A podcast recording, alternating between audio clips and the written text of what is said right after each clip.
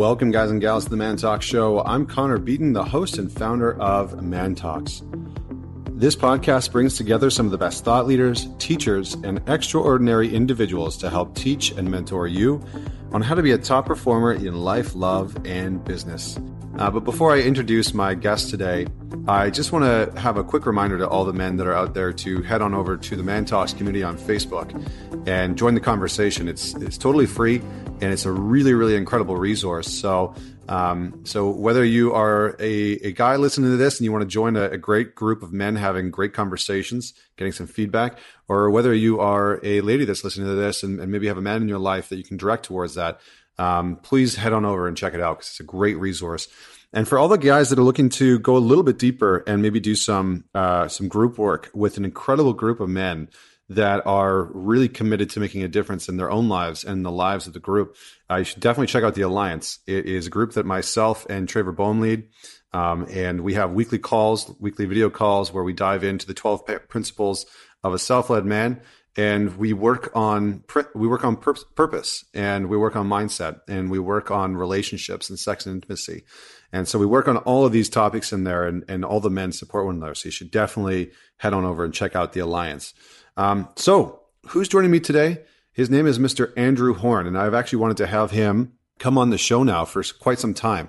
So i am excited to have him here today. Uh, and just to give you some context, Andrew is a serial social entrepreneur, speaker, and writer based in Brooklyn.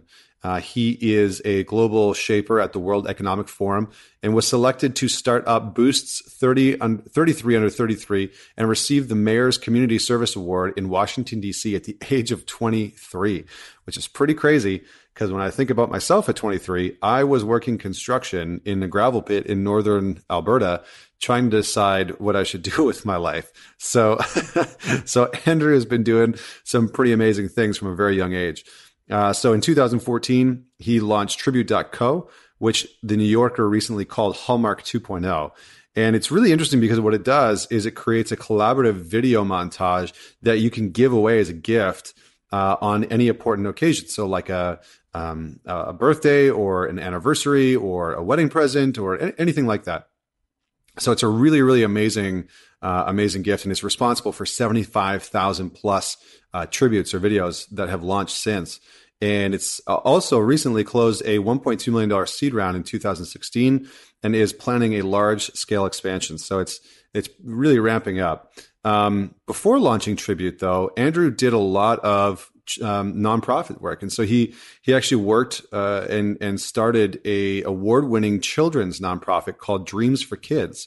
And in the three years after he established it, the organization was one of the premier adaptive athletic providers in Washington, D.C., which means that um, they actually brought kids with disabilities to play sports with professional teams like the Washington Capitals and the Washington Redskins. So uh, he was able to build a bit of a succession plan, step down from that in 2011, and he started another nonprofit venture called Ability List. Uh, which basically is a, a, Craigslist for people with disabilities. So, ab- absolutely amazing work. He's done some phenomenal phenomenal work. And outside of that, he started an organization called Junto, um, which we talk about a little bit in the in the episode. But it's really a, a men's weekend. Um, and it's a men's weekend where guys can go and kind of have like an initiation or a passive initiation.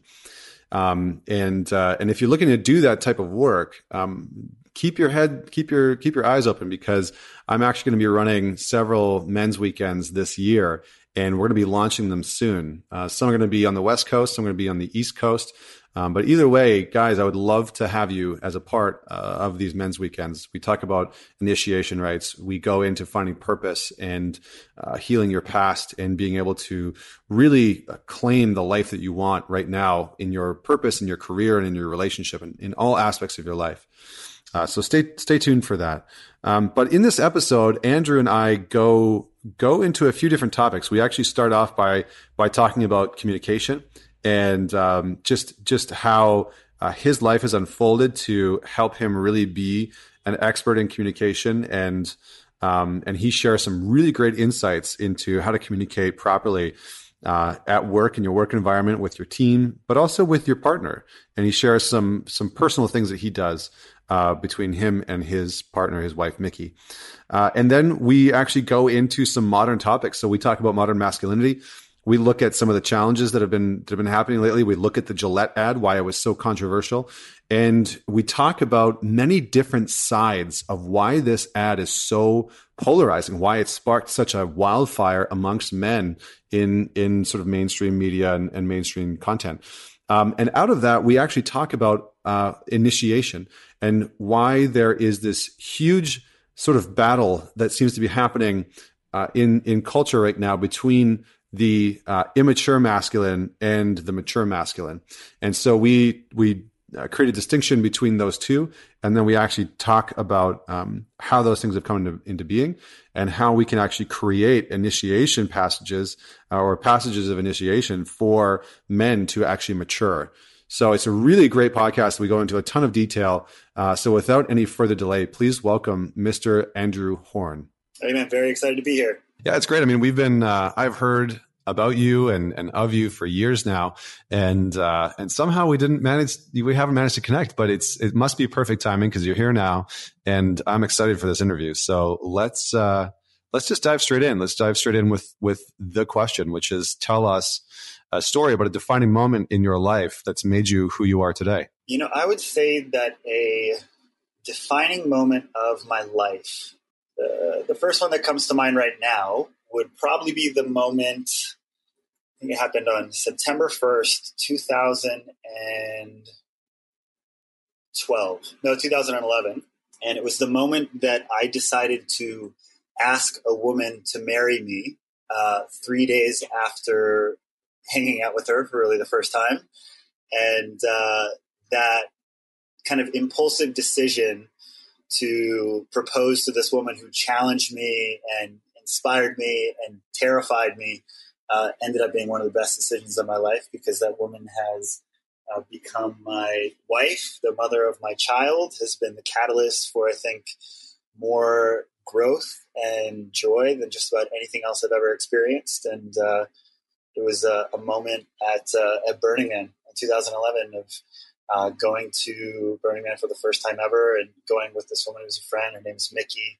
She's an incredible entrepreneur, powerhouse. Um, and after three days being together, um, I was like hesitant to dive into the relationship uh, right off the bat because I just had this feeling that, you know, even though she, I immediately thought of her as a best friend, but I just had this feeling that if I were to go in on this to do anything romantic with her, that it was going to call for a lot and as a 24 year old uh, kid, I was so focused on kind of manifesting my own purpose and building out my first company and, and, figuring out all these other things. And so falling in love or kind of committing my time and my energy and my focus to relationship felt like uh, a distraction from those things that I knew were so important to me.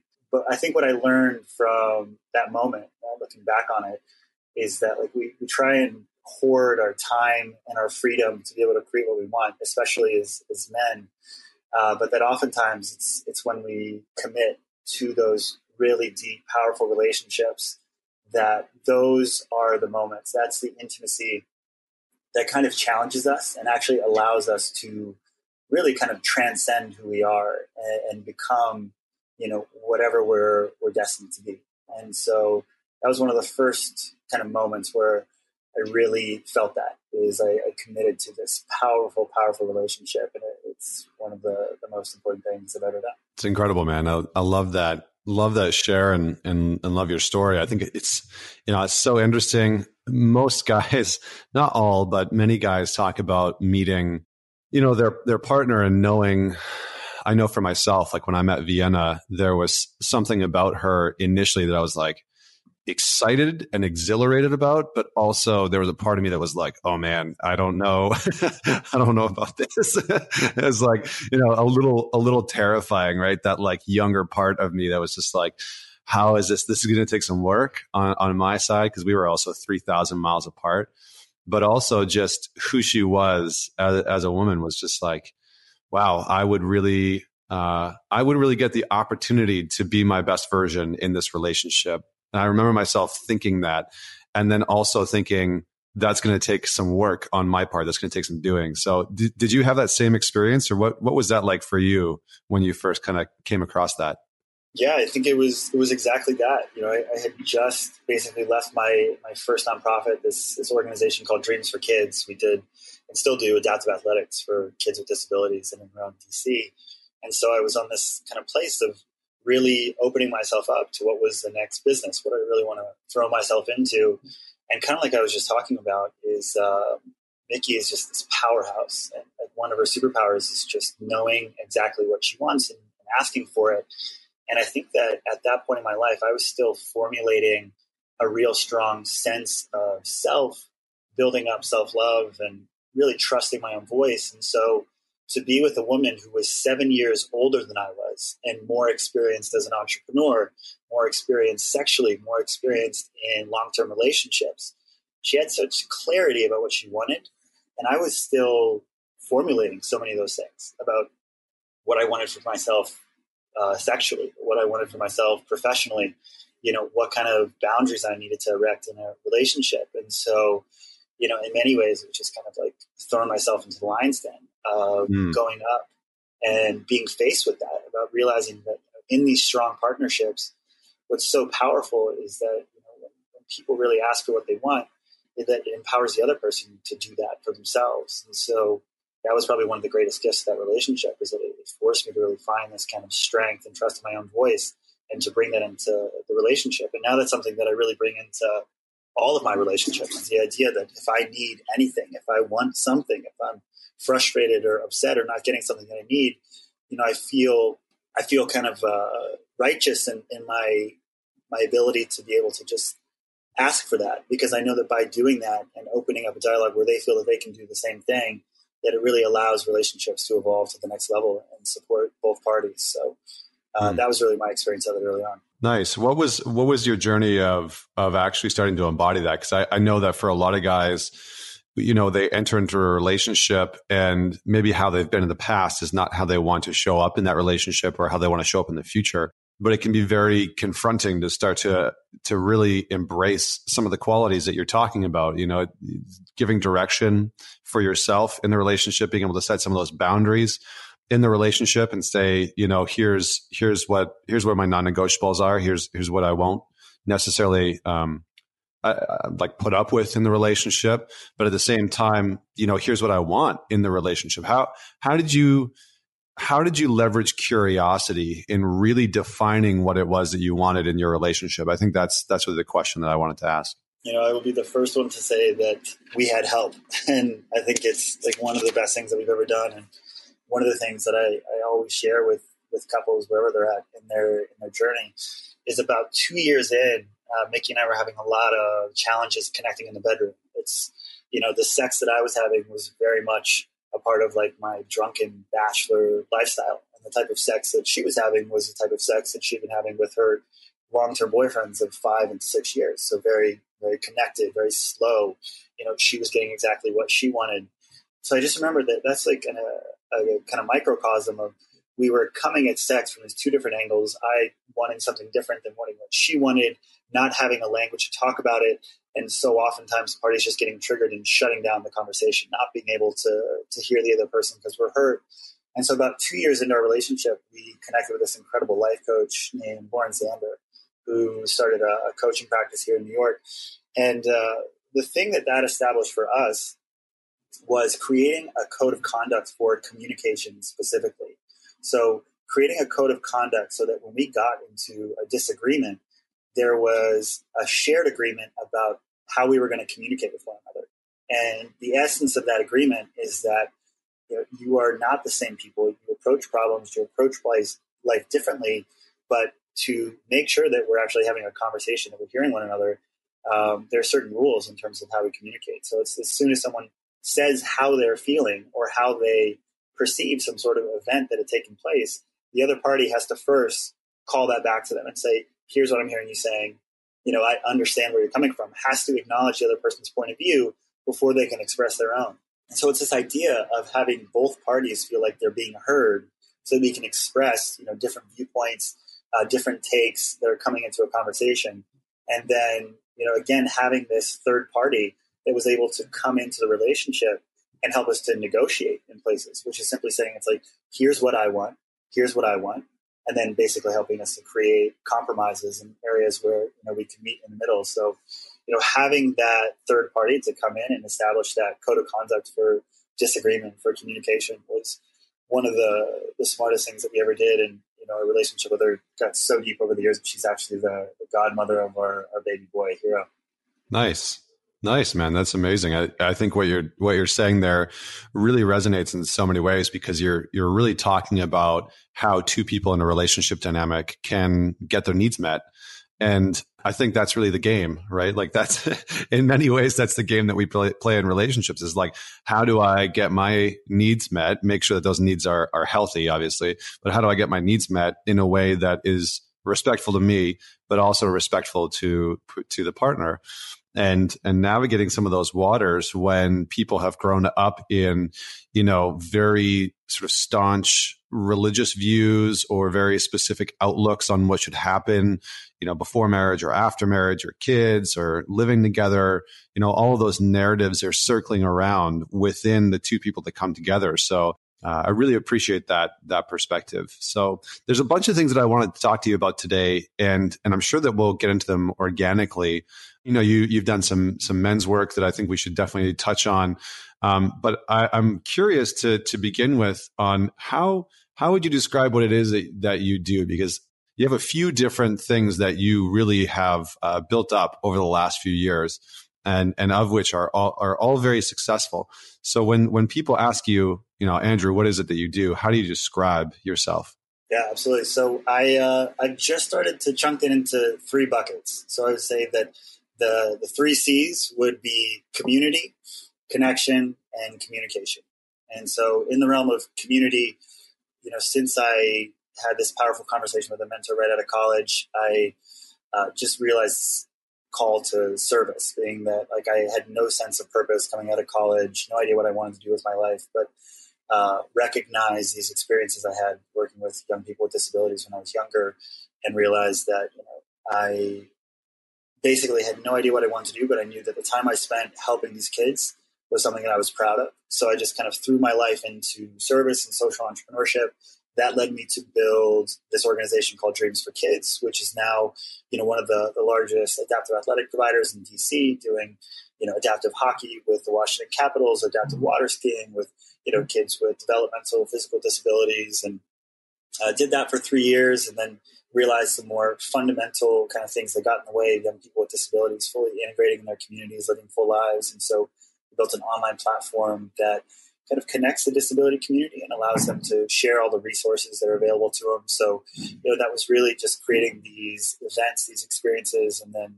technology platforms that allowed this often marginalized community to connect with one another and, and really just kind of live more the lives that they that they want for themselves. And so that was uh, you know one of my first entrepreneurial experiences, and then uh, as we went into human connection, I had this experience on my uh, 27th birthday where my uh, now wife uh, was girlfriend at the time, Mickey, decided to get 27 of my closest friends and family members to film a one minute video telling me why they love me. And then I came into uh, my apartment that night and she surprised me with all these people waiting in my apartment and puts this video up on this projection screen. And I sit in the back of the room watching, you know, this guy Matt tell me I'm his best friend for the first time. Both of my parents tell me how proud of me they are, and I just sat in the back of the room bawling my eyes out for 20 minutes because it was the most incredible experience ever. It's like watching my, my eulogy, you know, at uh, at 27. And then after it was all done, I, I talked to my my wife and was like, "How'd you do this?" And she says, "Well, it sucks," and tells me about 15 hours of uh, basically collecting videos, uh, editing everything together, sending hundreds of reminders. And so we built this uh, platform called Tribute, which automates that 15 hour process into 15 minutes. And so now uh, we make it easy for, you know, now we've created more than 125,000 of these videos where, uh, you know, you imagine Connor waking up on his birthday and getting one of these from every single person he knows, telling him why they admire him and love him. And uh, so we've just kind of automated the process of creating the most meaningful gift on earth. And, you know, this was a, an effort to really use technology to facilitate real meaningful human connection. We really started to dig into a lot of the, the research and the science around human connection and what it does for our body from a biological standpoint, everything from, you know, decreasing cortisol by 23% we have strong ties to improving emotional re- resilience, ability to deal with stress, trauma, all sorts of amazing things. And so that's what really got me passionate about you know the the, the hard line impact of strong ties in our lives. And uh, so that was a, a, really, really powerful turn where I realized that human connection and, and fostering meaningful relationships for people was, you know, something that I deeply, deeply cared about, and also something that I lacked. You know, when I was growing up in Hawaii, as uh, one of the lone haoles in my school, and, and didn't have the, the relationships that I really wanted. And so when I started to really care about human connection, I, I looked at what is the thing that I believe gets in the way of deep, meaningful human connection. And I think it's people's inability to communicate effectively. And I think that that fundamental inability to trust your voice, to stop caring about what people think about you, to articulate the value of your ideas, uh, is something that has become really kind of epidemic in our in our society. You know, with people turning for these technical platforms, not learning how to articulate their thoughts, not learning how to spend time in you know dynamic situations offline with people, and so uh, this next venture with Junto, with uh, with Social Flow, this book that's coming out, is really all about creating tools and experiences that allow people to connect deeply with themselves and uh, really transform their beliefs so that they can show up fully in their power wherever they go and you know, leverage their authenticity, their curiosity to, to connect deeply with anyone, anywhere, anytime. And so those are the three C's and what I'm up to in the world. Nice, man. That's, that's incredible. I love, I love that you've, uh, you know, sort of like packaged them up. Cause I think sometimes when, you know, when we take on different projects, it can kind of be like, where's, where's the line between all of them and how do they connect? And, uh, you know, I really appreciate the fact that you have these three threads that actually connect everything that you do. And, you know, I think that's a good, I think that's a good sort of example for men that are out there that might have multiple projects, right? Maybe they have their profession or their business and then they got their side hustle, uh, and, and kind of seeing how all of those things fit together. I like the way that you've broken it down into, into themes. So one of the things that you really touched on there that yeah, I found uh, to be really relevant in not only the work that you do, but a lot of the work that we talk about uh, on Man Talks is is really this perspective of deep uh, relationships, deep connections to the people that are in our lives. And there's been a, a, a direct correlation between you know health and longevity and mental and emotional health in specifically in men's lives and and their uh, depth of connection in relationships. And you know, interestingly enough, I just got off a call with one of the men's groups that I run, uh, the the Alliance, one of the virtual programs, and one of the guys was saying, you know, I I just found out yesterday that one of the guys that is sort of like one of my acquaintances that I would normally keep in touch with and talk to once a year. Uh, you know, every once in a while, he said, I, last week I was literally thinking to myself, I should reach out to him and see how he's doing. And he found out yesterday that this guy had passed away from cancer and he didn't even know that he had cancer. He didn't even know he was battling with it. And he said it was such an odd feeling because here's a man that I could just pick up the phone or see him and have coffee.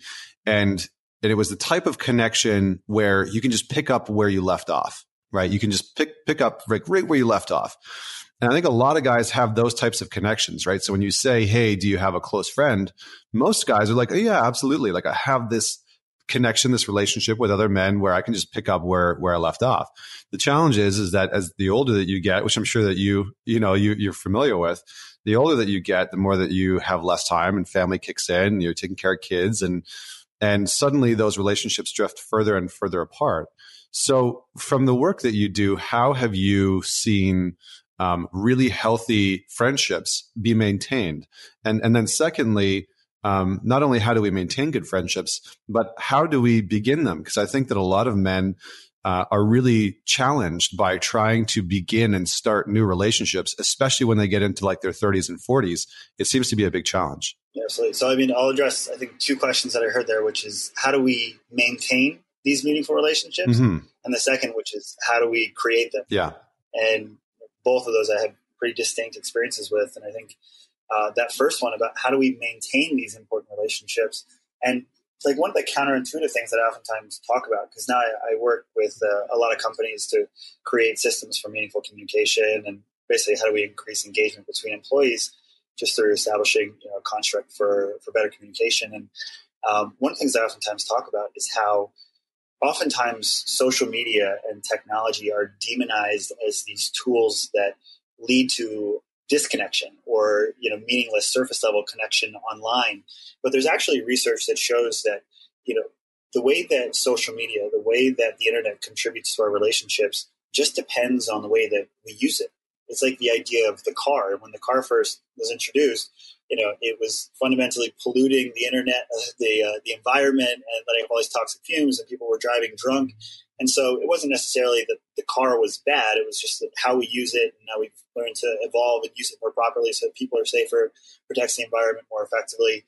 And so the same thing with technology is that, you know, when you're on social media, one of the simplest things that you can do with your relationships is a simple practice is that they call this passive browsing, is that if you are just on Instagram, on Facebook, and you're browsing without interacting, that that's exponentially more likely to lead to these kind of decrease in, in subjective well-being. But if you are viewing people that you're close with and you make uh, a conscious choice to interact with those posts, and I would say even going further than a like, but the action of actually commenting on those posts is something that's significant enough that requires enough thought that it's kind of this action of appreciation that's actualized that does lead to a deeper level of connection and actually uh, increases in subjective well-being uh, when we're kind of talking about browsing. So using even those those portals that we're on you know, almost every day for most of us, and then also even using like technology tools like Tribute things like that, where you know we we created an app where now you can get all your friends' birthdays and every single year the same way that you know the facebook wall used to be something that was so powerful you wake up and you have all these messages from people and you feel so special and now that's kind of gone by the wayside because you realize that that's just a, a, bunch of people pressing one and automatic happy birthday messages are coming through. But, you know, how do you take those milestone moments in people's lives to really kind of acknowledge them? And so I think that birthdays and anytime something positive is happening in your friends' lives is that if you can't be with them all the time, like what I always say is just celebrate the shit out of their milestones. Because if you just keep in touch with them, if they're posting something positive, if they have a birthday, if you just take those moments to celebrate the shit out of your friends, out of your loved ones, that is, in my opinion, enough to keep a thread alive where you guys can check in on those milestones and we'll have a really positive impact on on sustaining some of those more meaningful relationships. And and and and not only you know not only for for friendships but intimate relationships, but you know it's it's been uh, studied and, and well documented by uh, by a lot of researchers that are are looking at things like appreciation and and validation and how when we share appreciation with the people in our life that that actually main that's actually like the glue the connective tissue that keeps that relationship together. And how we express appreciation with the with the other men in our life lives and we celebrate with them right? Like we celebrate those milestones like you're talking about can go a long way to having them feel connected to you and you feeling connected to them. And it can open up those those conversations and dialogues. So uh, I just wanted to like reaffirm that there's some there's some great research by uh, Daniel Goleman on this, and um, the other guy I'm totally blanking on right now, but it'll it'll come back. so I just want to drop that in there. It might be it might be the the guys. I know that the people over at the Greater Good Science Center at UC Berkeley do a lot of really powerful research on, especially like gratitude in the workplace, what it does for the body. But for those of you who are listening, who are whether you're in a leadership role a company, whether you have your own company, um, the the importance of gratitude and appreciation of work is so fundamental, and we often never really call it out for such. But Gallup did a poll in 2014 and found out that the number one reason that people leave their jobs in America is because they don't feel appreciated.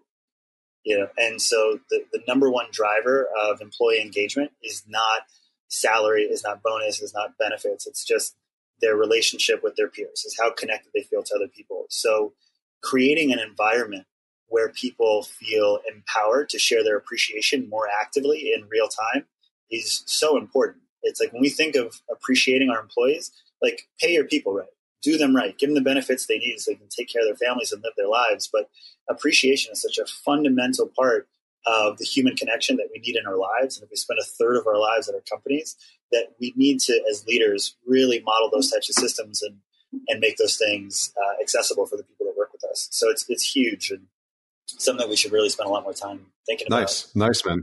Yeah, and then um, you know, outside of that, in terms of how we create uh, new friendships, you know, this was I would say one of the biggest turning points in my life. Is uh, I moved to New York to uh, to move in with Mickey in probably 2014, And I remember that I, I just had this moment where one of my friends had taken me to the Turkish bath in, in New York in the East Village. Have you ever been there before? Uh, not yet. I've heard of it. Is this is this like the air baths?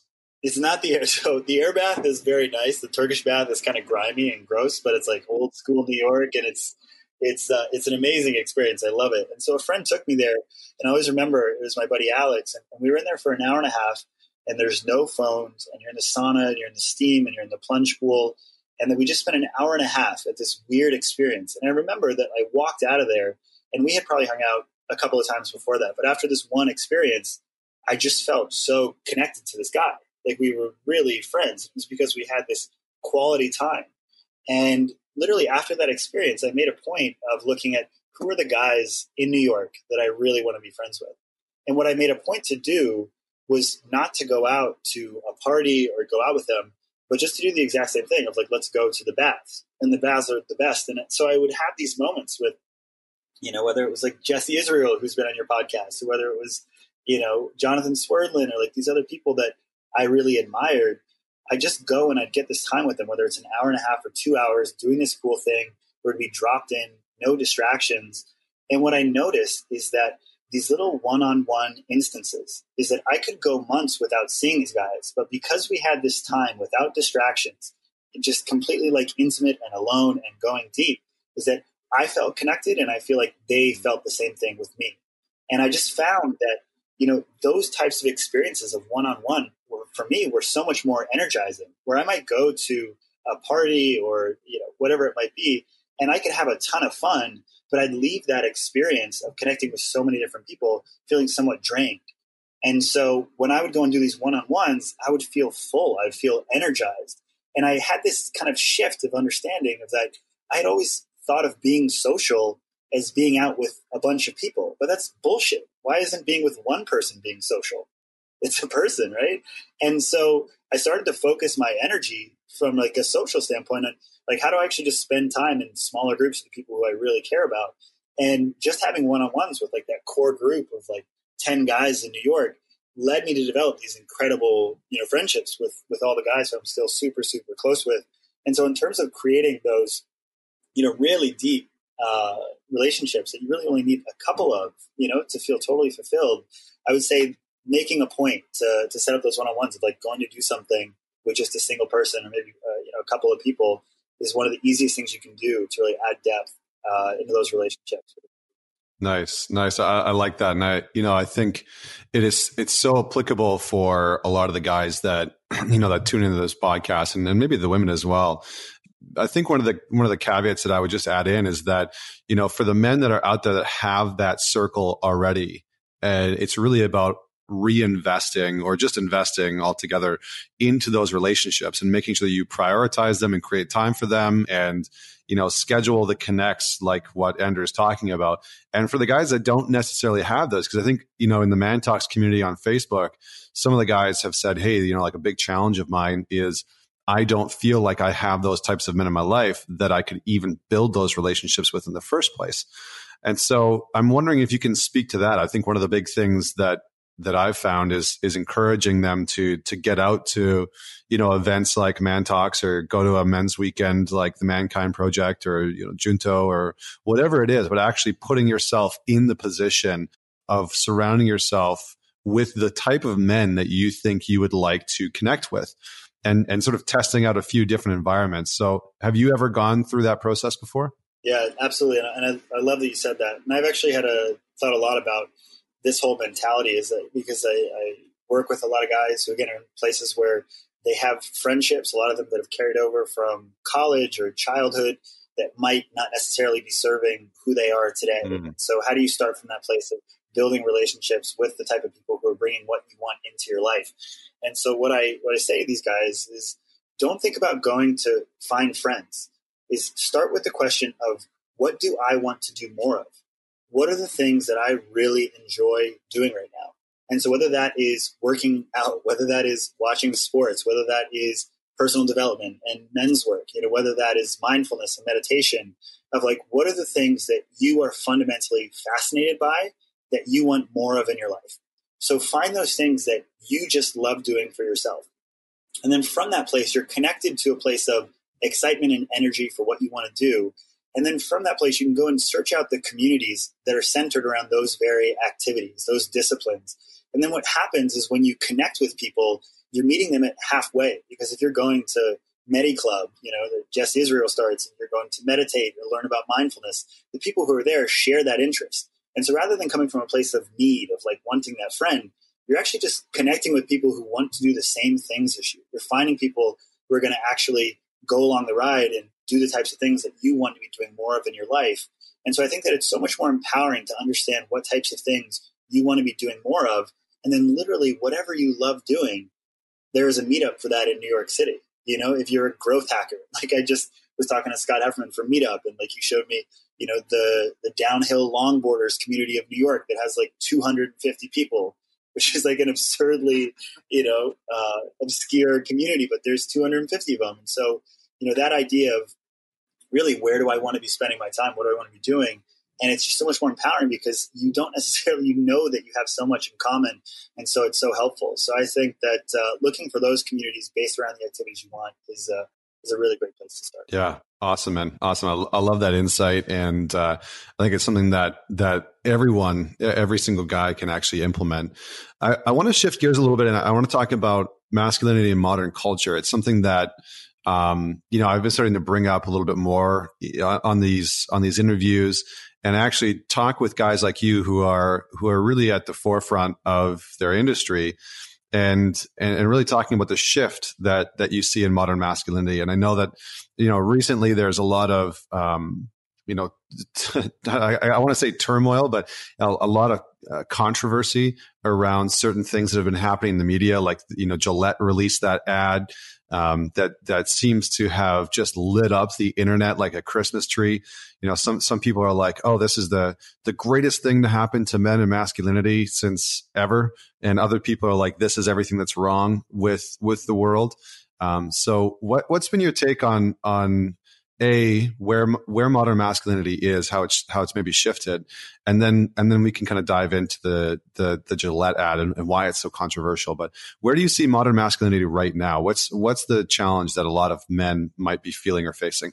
Yeah, you know, I think that the the conversation that we currently find ourselves in about uh, masculinity as a whole, it was one that was sparked from a place of outrage and a response to an outpouring of, of outright violence against women, you know, as a response to the Me Too movement. And so the exploration of modern masculinity is, is not just one of what, what does it mean to be a man? What does it mean to be a healthy man? What does it mean to, you know, be masculine at all? But it's what are the implications of masculinity as it relates to, you know, violence against women, uh, of a lot of these other issues. And so, you know, it's been really, I think, dynamic to explore that that space where so many people are, you know, at the same time, uh, women empowered to share stories of, of, sexual assault and trauma that they've never really been liberated to share, and men who are at the same time, you know, starting to explore their identity as a man, as as masculine, whatever that may be, in this context of what does it mean for me and what are the implications for the people around me. And um, you know, it's I, I will talk about the Gillette ad. I think it just kind of seamlessly flows into the whole conversation. Um, but I think that at the end of the day, it's incredibly positive because it brings this conversation, this exploration, into the limelight. You know, more people are talking about mm-hmm. masculinity. Mm-hmm. You know, whether that's through the frame of, of toxic masculinity than they were two weeks ago. And that's a good thing because it's a great conversation to have. And, you know, it's not a, a conversation that is new by any means. You know, there were all sorts of luminaries that, that came before us, you know, whether it's like Warren Farrell or Robert Greene or, you know, the Iron John guys or, you know, there's been these, these moments in time where, you know, masculinity and what the implications were for lifting up all people were. And I just think that right now it's become such a hot topic because it feels like such a, a necessary conversation to this major media moment that we had with yeah. Me Too. And, you know, I agree, I agree that it is. And I think that, you know, the, the frame that I take on, on men's work right now is that, you know, this exploration of masculinity, of what it means to be a man, is really kind of twofold is that it, it really is about empowering men to become the type of person, the type of man that they want to be, but that that in that exploration, that that inner work of you know asking yourself big questions, like understanding how you relate to other people, how you impact other people, um, is inherently an act of service. And I think that that frame is a really important one right now. Is that by engaging in this conversation, is by engaging in this personal inquiry, like you will be better, not for yourself, but for people. And like from that place, we're going to we're going to move towards a, a safer, you know, more equal society. And so that's uh, that's how I'm thinking about the conversation right now, and why you know I've I've been really excited to to dig into it and explore it. And you know, again, I think that the Gillette ad was was very positive, and at the same time, it sparked a conversation for me about things like the usage of the word toxic masculinity. And you know, for me personally, I don't have a, a reaction to that. Um, I, I, also do think that just because I've talked to probably since that hundreds of, of people and probably like 50 guys just saying like, what is your response to this? And I had a lot of people who did respond to that saying that they feel like toxic masculinity, that term is an inherent attack on the essence of, of mm-hmm. who they are. They don't see it the way that I do, which is toxic masculinity is a word that refers to a specific grouping of behaviors that we associate with with men. And you know, more specifically, you're looking at the ad, you know, violence against women, dismissing women, um, and so that term in and of itself has been so charged uh, that it, it oftentimes shuts down a conversation before it even starts. Where I think that without a term like toxic masculinity, that if you're just showcasing these types of behaviors that society is obviously no longer ready to kind of uh, tolerate of you know whether that's like touching women inappropriately in public uh, that um, you, the ad would have been just as effective in modeling these more kind of mature evolved masculine behaviors that, that we want to support in society right now. So i'm excited to hear your thoughts and how, how was your response to it? Yeah i mean I, I think it's interesting right because there's there there are two sides to it right? I think I think the challenge with the terminology toxic masculinity is that a men are tired of hearing it right? I think there's a big population of men that as soon as they hear those two words next to each other they tune out um, or they become or they become completely run by their reactivity. And I, I think the challenge with it is that the perspective to people that maybe haven't dug into the conversation or where the conversations come from or why that conversation is happening but just to like the average person that that might not be listening to podcasts like this is that they hear something like toxic masculinity. And if it's not in the right context it immediately becomes oh masculinity is is toxic. And I, and I think that that is coming from this perspective that that really like mainstream media has picked up on this idea that you know women are on the rise the feminine is on the rise and that's great. There's absolutely nothing wrong with that. We we should be empowering women. We should be creating space for them in, in every single way and honoring what they bring to the table as equals. You know I, have said it on I, I, I think i said it on a mini episode once but there's a great quote by friedrich nietzsche and he says uh, he says intercourse is not great intercourse unless done with an equal and and it's the idea that that intimacy is intimacy specifically is never great unless we do it with someone who we perceive to be an equal. That as soon as we have an imbalance in, in, in not necessarily the power but in the perception of this person what this person brings to the table as a man or as a woman or whatever gender they identify as um, as soon as we look at them and we say oh this person is less than me in some capacity they're no longer my equal it creates an, an imbalance and it's unhealthy. And so I think one of the big challenges is that for men, when they hear the words toxic masculinity, they feel like they are being put below women in a lot of ways, or that there is somehow an attack on, on masculinity at its core. And, and for most guys, they don't differentiate between the fact that, that what's being talked about is, is a select few qualities that can be very detrimental. And, and I don't even necessarily know if those qualities are are attributed to modern masculinity as much as they are attributed to an archaic perspective of masculinity. I think the challenge is, is that that archaic version of masculinity is also wrapped up with things like nationalism, right? And and nationalistic pride for your country and what it means to be a, a successful contributor to the country that you live in. And so it's not just like one uh, layer that's being looked at when when we say toxic masculinity. It's like this whole onion that all of a sudden uh, a man's identity is interconnected with. And I think the the challenge is is that maybe I'll just wrap up by saying it's I I was laughing really hard at this whole situation. I actually got a huge kick out of this because there were men who were completely losing their shit. You know, that were like, that really like this was the end of the world. This gillette commercial was like the end of men you know? And and the funny thing is that they are a company. You know they're they're a company who whose job is to sell razors right? That's really what they are there to do. And they're going to find whatever mainstream way they can do to market those razors out to people. And they can call it social responsibility, they can call it whatever they want, but at the end of the day, their their campaign is set to drum up attention and awareness so that they can sell more product, right? Like that's that's really from a corporate level what what what they're doing uh, whether whether or not it's at, at like a social responsibility or not.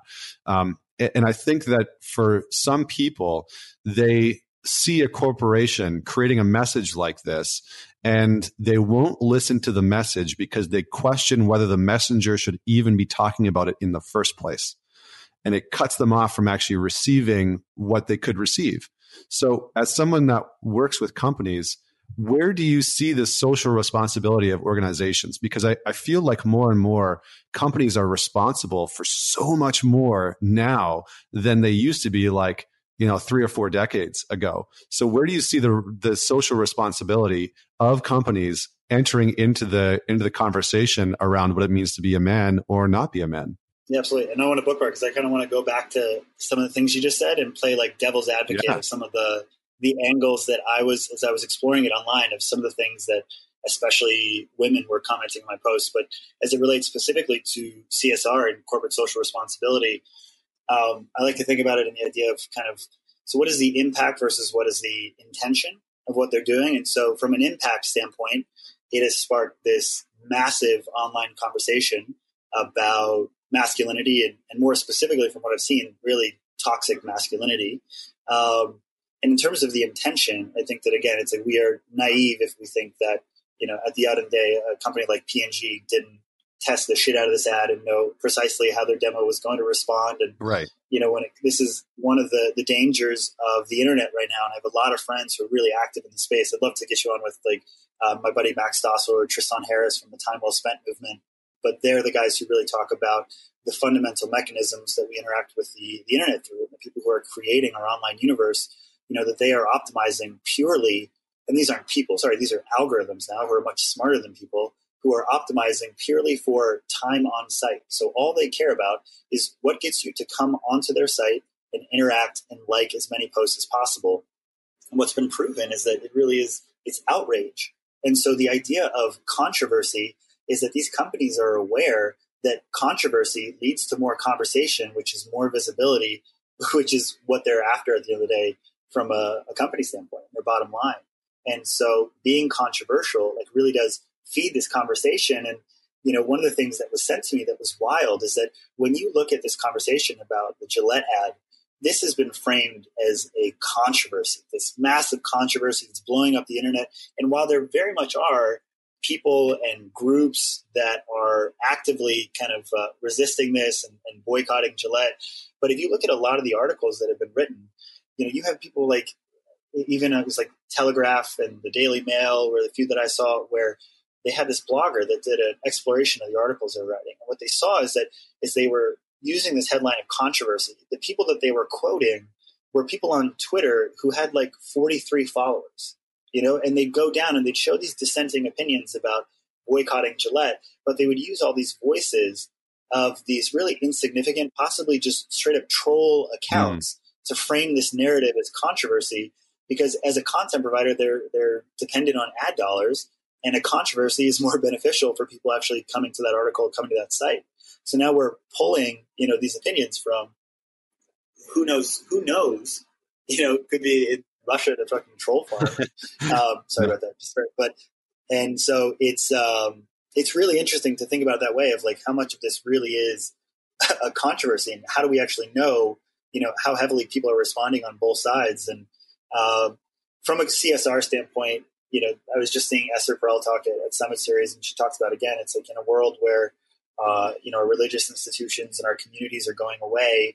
Uh, one aspect to keep in mind here is that people are looking for moral guidance and a sense of purpose from the places that they work, mm-hmm. and so that's a shift that, especially as an entrepreneur, you know, we actually do need to think about. Is that we spend a third of our life at work, and you know, when we look at number of close ties people have dropping from three to one over the past 20 years, you know, where do people find that sense of purpose and, and moral guidance? And in many cases, you have companies that are stepping into that place. And it, it, because it's such a new, a new kind of place for these companies to, to exist in the public consciousness, it's difficult to navigate how much of it is, is truly an integrity versus, you know, a technique to, to increase and sustain market share. And um, so I think again that from from this one, it's safe to say that they sparked a conversation, and that conversation is is so valuable. And I mean, just from my personal experience, I got so much out of that exploration online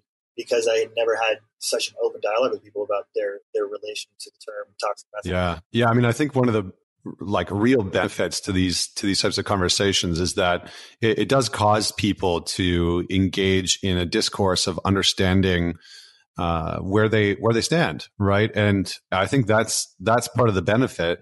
I think the the interesting part is that it it needs to be undertaken. Like in the Man Talks community on Facebook, for example, we have pretty strict rules. And what I've noticed is that men men specifically engage uh, will engage more when there's conflict. So men men actually will engage more when there's challenge and conflict that's there. When there's when there's a polarity of here's an opinion that might go directly against yours. And and that's what that's what sparks more of a dialogue. And so it's a very interesting it's a very interesting approach because with that approach you also as the curator of the message whether it's whether it's you or myself or you know Joe Rogan on his show or or a company, a, a, a corporation that's creating this this narrative. We have to understand and the, the implications and the ramifications of, of the message that we're about to put out there and, and be able to see it from all different sides. I think the interesting thing about um, I mean, the the part that you were saying around, you know, guys like boycotting Gillette, that that's the part that really made me laugh, right? Because it's like, well, well, Dollar Shave Club just uh, markets to you in a very different way, right? Like they just appeal to your ADD and sense of of humor, right? Rather than talking about serious issues, they just market to you in a different way. And I do think that companies have a social responsibility for their employees more so from a moral standpoint now than they ever have, right? More than they ever have. I think people are entering the workplace and looking at their companies for things like purpose and moral compass and being able to understand what's what's right and wrong because maybe those things aren't uh, as clear because they haven't grown up in in a in a community where those things were very clear. I do think that there were some very uh, poignant moral lessons from the commercial. So let's actually talk about the content of the commercial. What were some of your takeaways from the commercial itself and, and the lessons that it was trying to convey to men about things like rites of passage and empathy and, and, and what else did you see in the commercial? Yeah, I mean, I think that at a first glance, my reaction was was really overarchingly positive. And so, I mean, I look at it and so what are we what are we advocating men not to? Okay, so we don't want men to catcall objectively women on the street. That seems like a pretty clear thing that I'm okay not celebrating. Uh, and then you go to like one of the next ones of a guy saying like, you know, hey, honey, which I mean, I've had friends and, and people online who said, you know, that's not as clear of like what was the guy going to say after that if you really wanted to be nitpicky. And then the next one was someone saying, smile for me, cutie. Objectively, I'm not okay with someone saying that. That just seems like objectifying and like within the context that I saw, like just kind of like a douchebag thing to do. And then the next one where it gets a little more confusing was, you know, the two kids wrestling. um, which is like, is that a kid who's bullying another kid and fighting him, or is that two kids wrestling? And so I think that a lot of the content in the clear and a lot of the content in the ad was very clear about advocating for this mature masculinity of men who are compassionate, who honor women, who don't dismiss the opinions of women, who take care of each other, who don't have to fight to solve conflict. Brilliant. And I mean, if we just wanted to go into some of the the moments that you know we're not necessarily as clear of, like it's been interesting to hear Jonathan Haidt from like the Heterodox Academy talk a little more about. Has a book that just came out called The Coddling of the American Mind, and he talks about something like roughhousing and how you know uh, we're biologically as parents conditioned to perceive threats and protect our kids, but as you know the deluge of of external threats have gone away. We don't deal with saber tooth tigers anymore.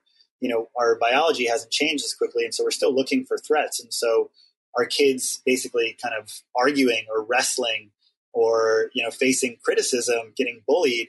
We view those as threats that can harm our kids. When there's a lot of research that backs up that that type of rough play, especially for boys, is really essential for their development and being able to directly interact with the experience of bullying to an extent, you know, can be very helpful for helping people to build up the internal wherewithal uh, and resilience to work through those situations, which ultimately is is more empowering for the individual. And I say that, you know, with a grain of salt, that to an extent, you know, I think that sometimes when things get into overt violence or you know traumatic bullying, that you know it certainly makes sense for someone to step in. But an instance like that where I think that, you know, even something I saw in our thread that we had on Facebook was uh, someone talking about how like they wrestled. I mean, I know I did. I don't know about you, but like those two kids on the ground, I remember wrestling with a kid and, and breaking my arm, like in a situation that was right there. But I don't know if that situation was that, that I would qualify it mm. as hmm. toxic, as a behavior that you know is not healthy. Like I didn't view it as that. I I, I was two kids who were you know going at it at the playground, and it was I, it was a friend of mine so um, you know, I think some of those things are a little unclear, and but at the end of the day, uh, I think that the message was was very clear, and, and the the terminology that I, I, like to use is some of the stuff that comes from King Warrior Magician Lover. They they talk about it as the kind of the the paradigm of immature masculinity to mature mm-hmm. masculinity, where it's kind of immature masculinity are those that are founded really on you know the the need to dominate, to dismiss, and this is not just women, but really kind of anyone, the perpetrator of, of violence. Whereas, you know, the the mature masculinity is that which evolves, and this is why these rites of passage are so important. Is because I think that rites of passage are are these moments, these experiences that allow people to reshape their sense of self and their sense of responsibility to their tribe. You know, whether that is their partner, their family, their community. And when we go through those rites of passage, we're able to accept new levels of responsibility uh, and compassion for others. You know, it's we start to transcend the self and live a life that's more grounded in in service. And uh, and so that's where I think you know I, I see some of this stuff going and, and, how rites of passage play into it and a dissection of the ad. I love it. I love it because I think what you're really pointing to there and, and talking about is is important. You know, the distinction between immature masculinity and the mature masculine is is very apparent. I think that's actually, you know, sort of sums up what is being experienced in mainstream media and culture right now when men are being talked about, right? Is that is that a lot of the immature a lot of the behaviors of the immature masculine is being called out and those types of men are being called forward into maturing into a more respectful version of the masculine. It doesn't mean that we have to give up these um, you know these parts of of being able to train ourselves in you know Brazilian jiu jitsu or boxing or whatever it is. It doesn't mean that we can't train ourselves in that capacity or embrace the primal side of our masculinity um, but but more around how do we actually be respectful and embody mature masculinity in all of those spaces as often as humanly possible. I think it does bring up a question that relates to the other work that you do, which is um, what has happened to our rites of passage as men over the past you know decades and hundreds of years that have started to fall apart that have caused that has that has really caused like this surge in uh, immature masculine because I think that's uh, uh for me at least in the work that I do with men one on one and in groups and, and online. I really see that distinction is that if, if a man hasn't gone through some form of an initiation, either by having a, a, healthy masculine role model in his life to really talk to him about being a man or, or being masculine, that there is inevitably an immaturity that, that shows up in that space. So maybe I'll just hand yeah. that over to you and, and get your thoughts on it. Yeah, absolutely. And you know what? And you can really point to where these rites of passage have gone. And, um, you know, one of the, the markers of uh, ritual rite of passage is, is, it's been passed up from, you know, ancient civilization and, and current indigenous communities is this idea of accepting new responsibility. It's stepping into a new status and recognition from a community of people and accepting new responsibility.